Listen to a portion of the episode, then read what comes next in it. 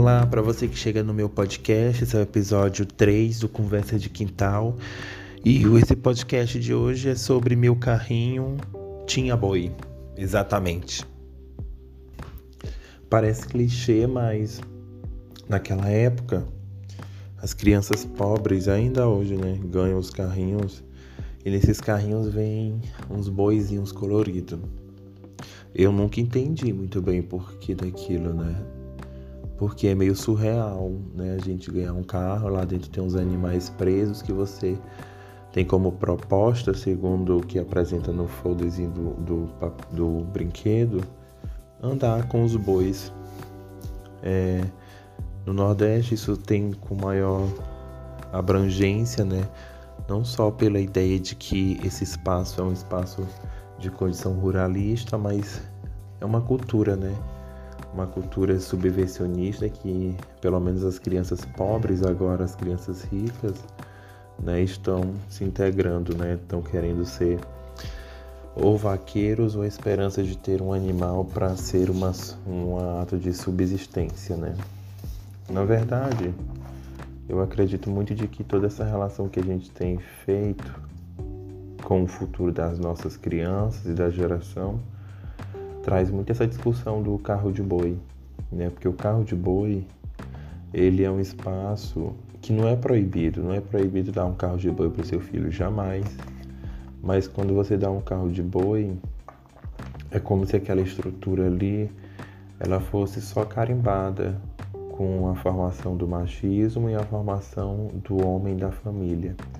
Eu estou falando de acordo com a minha própria narrativa, tá? É eu enquanto eu estou falando aqui. Eu não sei se você se afeta com isso, mas eu eu odiava aquele brinquedo. Eu nunca queria ganhar ele porque eu achava muito cafona e eu nunca era perguntado sobre o que se eu queria ele.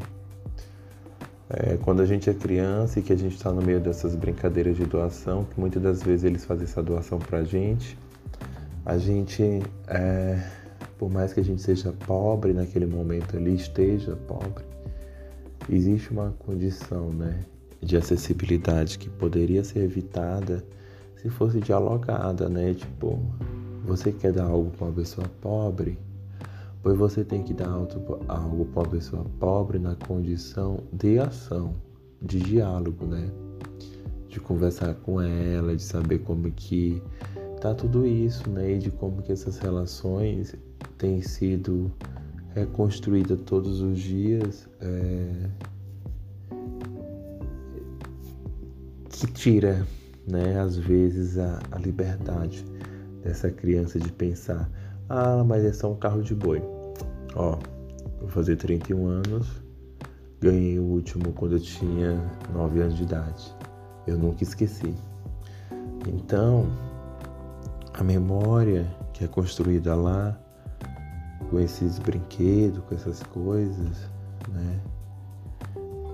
É como se existisse uma necessidade não só pontual, mas de compartilhamento mesmo de sentimento, porque eu tenho visto bastante essa coisa de que as pessoas falam assim: "Ah, mas eu vou dar isso porque é meu filho, não sei o que, PPP, assim, gente, existe uma estrutura aí dentro que ela precisa ser avaliada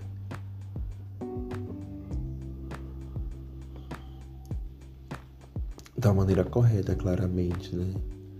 Porque eu tenho quase certeza de que as possibilidades de futuro do futuro elas estão pautadas exatamente aí, nesse lugar que a gente fala que é qualquer coisa. Cada coisa nessa vida que é construída a partir de uma memória tem uma importância, vai fazer a diferença em algum momento na vida dessa criança, ou desse adolescente, ou desse adulto, ou dessa pessoa da melhor idade. A lembrança, ela é um ponto alto para a gente pensar sobre o que fica, né, e como fica, porque existe uma relação muito cotidiana de que as pessoas elas estão cada vez mais aceleradas, né? E esse processo acelerado a gente não tinha 10 anos atrás. Né? A, gente, a gente tinha uma corrida pelo dinheiro, pela necessidade. Mas como hoje, não. Então hoje, quando eu vejo uma criança lá do interior do Piauí ganhando o carrinho, eu fico bastante preocupado. Porque parte aquele poder da acessibilidade de reconstruir aquele espaço, né? que não muda muita coisa, né? Não reconstrói muita coisa.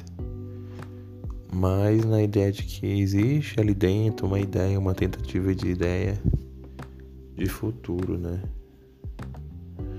É, e tudo isso parte de uma construção